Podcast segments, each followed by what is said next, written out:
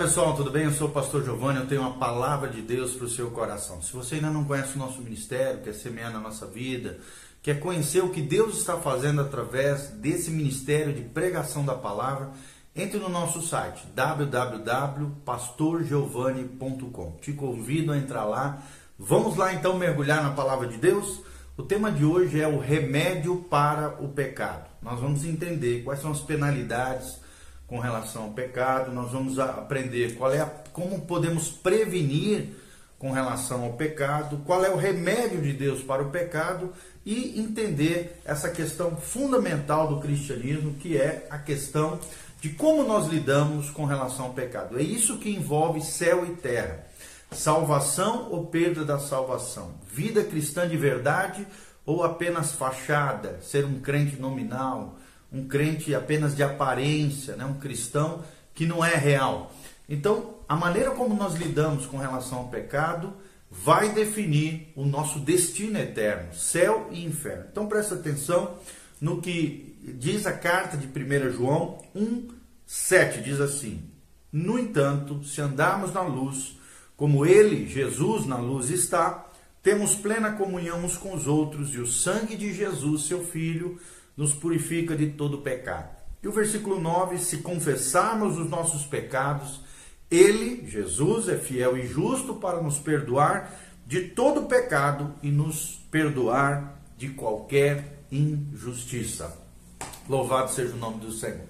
Então nós vamos aprender um pouquinho sobre isso. Nós vamos iniciar falando sobre as penalidades do pecado. Quais são as penalidades, as consequências do pecado na vida das pessoas. Em primeiro lugar, na vida do ímpio, ou seja, ímpio aqui é aquele que vive sem a lei de Deus, sem obedecer os mandamentos de Deus, aquele que vive quebrando a palavra de Deus. E para o ímpio, morrer sem o perdão dos seus pecados, é claro, o leva a sofrer os tormentos eternos que a Bíblia descreve em Apocalipse 20 e 15 como lago que arde com fogo e enxofre. Em outras palavras, o inferno que será lançado nesse lugar ainda pior que o inferno, que é o lago que arde com fogo e enxofre. Então, volte-se para Jesus, entregue a tua vida ao Senhor, não viva uma vida errada diante de Deus, não viva uma vida de impiedade. Mas com relação ao cristão pecador, como é que funciona essa situação? Como é que funciona a questão das penalidades pelo pecado? Em primeiro lugar, o cristão que peca, ele perde a sua comunhão com Deus, ou seja, o pecado leva a uma interrupção da nossa comunhão naquela área do pecado. É o que diz aqui 1 João. Afeta o nosso relacionamento com Deus. Segundo lugar, você perde também a alegria. Você perde a alegria na sua vida, porque o pecado causa a perda da alegria que temos no Senhor. E você sabe, Neemias 8:10, a alegria do Senhor é a nossa força. Terceiro lugar, você começa a caminhar na escuridão se continuar pecando. O pecado faz com que o cristão ande em trevas, é o que diz a palavra de Deus, 1 João 1,6 e 1 João 2,10. Em quarto lugar, acontece o enfraquecimento na oração. Enfraquecimento na oração, tudo isso com relação à vida do cristão. O ímpio já está debaixo das trevas, infelizmente já está trilhando um caminho de morte, de condenação eterna, se não se converter, se não se arrepender dos seus maus caminhos. Mas o cristão acontece tudo isso: perda de comunhão, perda da alegria, caminhar na escuridão e o enfraquecimento na oração. O pecado leva a uma falta de confiança na oração e a pessoa começa a enfraquecer na sua fé em Deus, é o que diz 1 João 3, de 19 a 22. E para o cristão que persiste no pecado, como é que, o que, que acontece com ele? Quais são as penalidades do pecado, as consequências se o cristão persistir no pecado? Se um cristão, querido, permanece em algum pecado, então outras consequências ainda podem lhe sobreviver. Primeiro, a punição por parte do Senhor. O castigo vai ocorrer, não tem como. Está lá escrito em Hebreus 12, 5 a 11. O pai que ama disciplina o seu filho, então vai vir sim disciplina do Senhor. Entre elas, uma doença, por exemplo, pode ser uma das formas de punição de Deus na vida do cristão que não quer se arrepender. Está lá em 1 Coríntios 11, 30. Segundo lugar, o cristão que persiste no pecado, ele pode ser excluído da comunidade cristã, da igreja local. A exclusão da igreja local pode ser necessária, é o que diz Mateus 18, 17 e 1 Coríntios 5 sobre a exclusão do cristão que não quer se arrepender. Terceiro lugar, acontece a morte física, ou seja, em alguns casos, a morte física pode ser sim uma punição pela persistência no pecado. 1 Coríntios 11:30 fala sobre isso e 1 João 5:16. Mas nós temos, graças a Deus, um Pai misericordioso que muitas vezes é muito paciente com nossos pecados, não trazendo severas penalidades sobre nós. Porém, preste atenção, não devemos esquecer que o pecado cobra seu preço de muitas maneiras, internas e externas, ainda que nenhuma punição óbvia nos sobrevenha. No tribunal de Cristo, também lá no céu, nós teremos as nossas obras serão examinadas, serão provadas pelo fogo do Senhor, é o que diz 2 Coríntios 5:10. Então não brinque, não continue, não persista no pecado porque senão pode acontecer punição da parte de Deus, a disciplina do Senhor, a exclusão da igreja local e perder a comunhão com seus irmãos, e a morte física seria uma das coisas mais terríveis que podem acontecer quando a pessoa endurece o coração e continua pecando. Outro tópico muito importante que nós vamos abordar é a prevenção do pecado. Como é que nós podemos prevenir o pecado da nossa vida, a queda moral, a queda né, espiritual. É sempre melhor, irmãos, prevenir do que remediar. E Deus nos apresenta maneiras de diversas, né, de prevenir o pecado na nossa vida. Uma delas e serve, né, como vacina também aqui para prevenir que sucumbamos nas consequências dessa doença mortal, desse vírus mortal que se chama pecado. Primeira maneira de nós prevenirmos o pecado é a palavra de Deus. A palavra de Deus em nosso coração serve para prevenção do pecado, pois ela nos alerta, ela nos lembra, ela nos encoraja, ela nos fortalece e nos guia quando somos tentados a pecar. É o que diz o Salmo 119, versículo 11: Guardarei a tua palavra no meu coração para não pecar contra ti. E também no outro trecho, como guardará o jovem puro o seu caminho, guardando e obedecendo a palavra do nosso Deus. Salmo 119, versículo 7 e 119, versículo 11.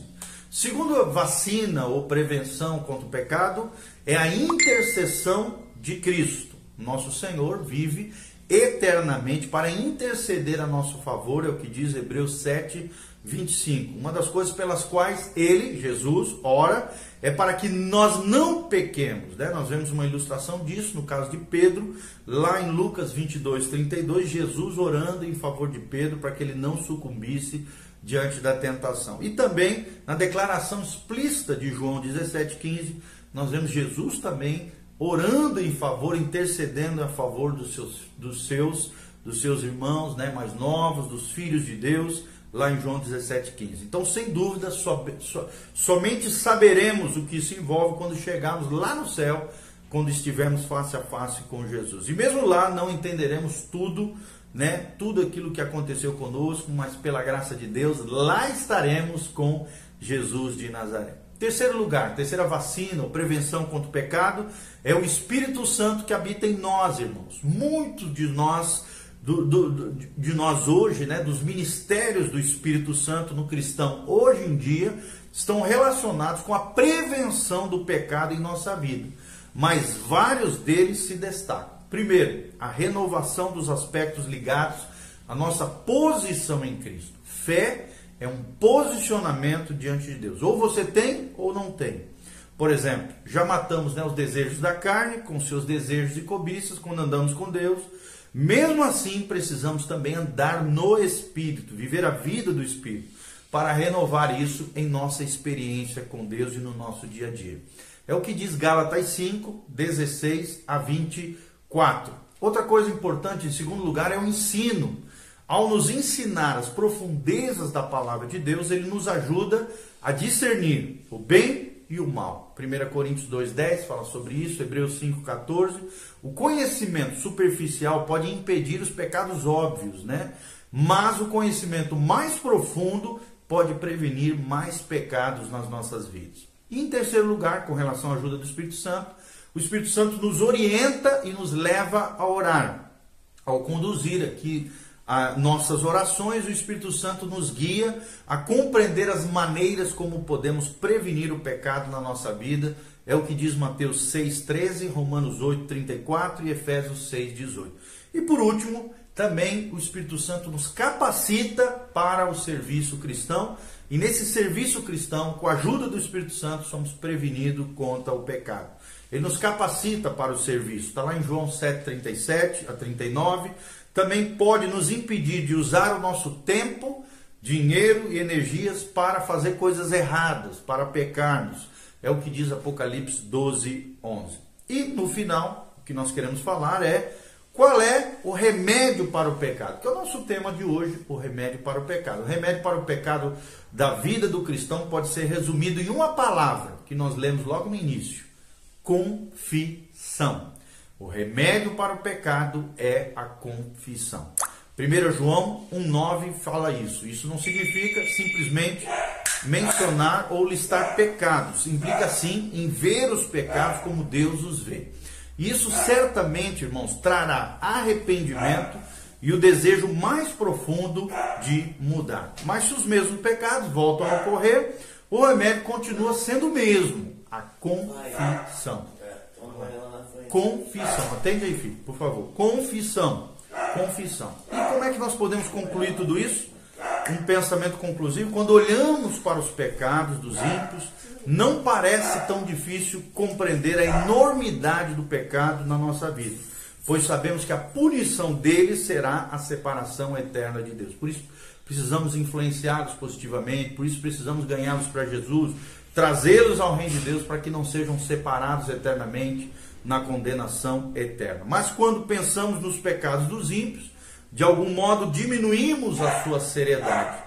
Todo pecado entristece, entristece a nós mesmos e entristece também a Deus. Preste atenção.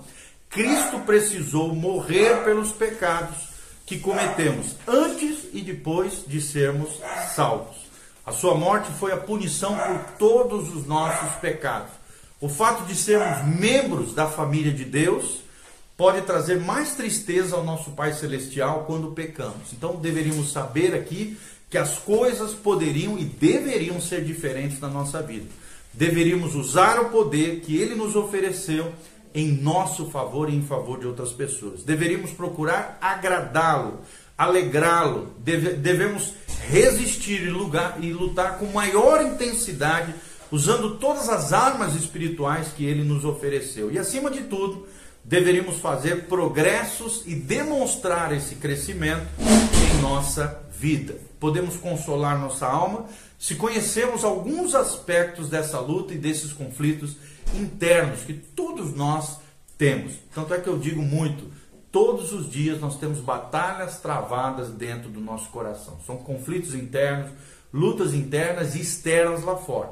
E essa é a companhia invariável da genuína santidade cristã. Detectamos lá no fundo de nosso coração um conflito espiritual em andamento. Sim ou não?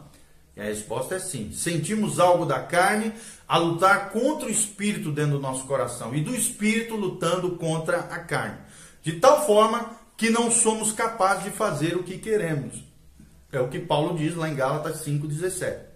Então temos consciência de dois princípios dentro de nós que disputam pelo domínio da nossa vida. É ou não é? E é.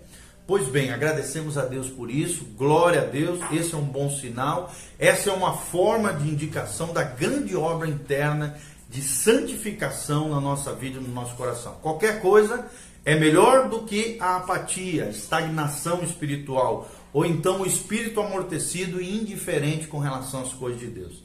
Então, continue amadurecendo, continue sendo um membro fiel da palavra de Deus, continue confessando os seus pecados, lutando com, com, é, é, com suor, sangue e lágrimas contra os seus pecados, querido, entendendo que em Cristo Jesus nós temos perdão, nós temos graça, nós temos misericórdia e, no, e nós temos compaixão da parte de Deus com aqueles que se arrependem. Amém? Que Deus abençoe a sua vida, o seu coração.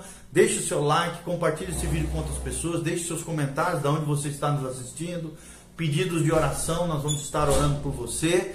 Nós estamos aqui juntos para abençoar a sua vida e o seu coração. Se você quiser semear, abençoar nosso ministério, pastorgiovanni.com e no link de descrição nós também temos como você pode fazer isso na nossa vida, no nosso ministério de pregação da palavra de Deus. Lembre-se, há remédio para o pecado.